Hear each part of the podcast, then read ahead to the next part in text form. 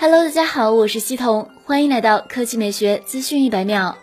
今日晚间，不少网友都在传一张据称是地铁上偷拍到的 Mate 四十 Pro 真机。从图上看，Mate 四十 Pro 采用了超大曲率的瀑布屏设计。机身右侧重新出现了 Mate 三十 Pro 上砍掉的实体音量键，同时还有标志性的红色电源键。而顶部的一排开孔表明，它拥有备受期待的对称式双扬声器。数码博主长安数码君随后也放出了一张 Mate 40 Pro 真机图，并称上述爆料真机的开孔位置和他知道的略有不同。因此，如果是真的话，那意味着 Mate 40系列至少有两个版本是大曲率的曲面屏。事实上，就在昨天，就有爆料者称看到了 Mate 40 Pro 的真机，正面双开孔瀑布屏，对称式双扬声器，而背部因为有保密壳而无法确定。但奥利奥造型后摄是没跑了。另外，据称标准版的 Mate 40也是双扬声器，但非对称式，其中将听筒作为一组扬声器。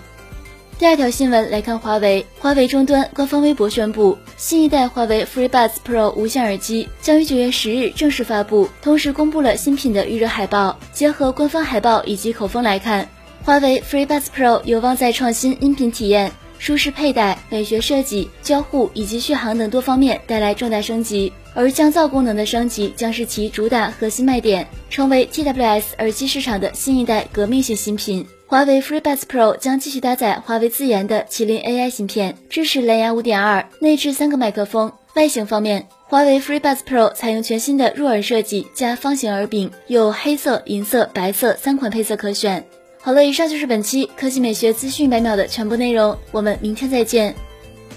好了，以上就是本期科技美学资讯百秒的全部内容，我们明天再见。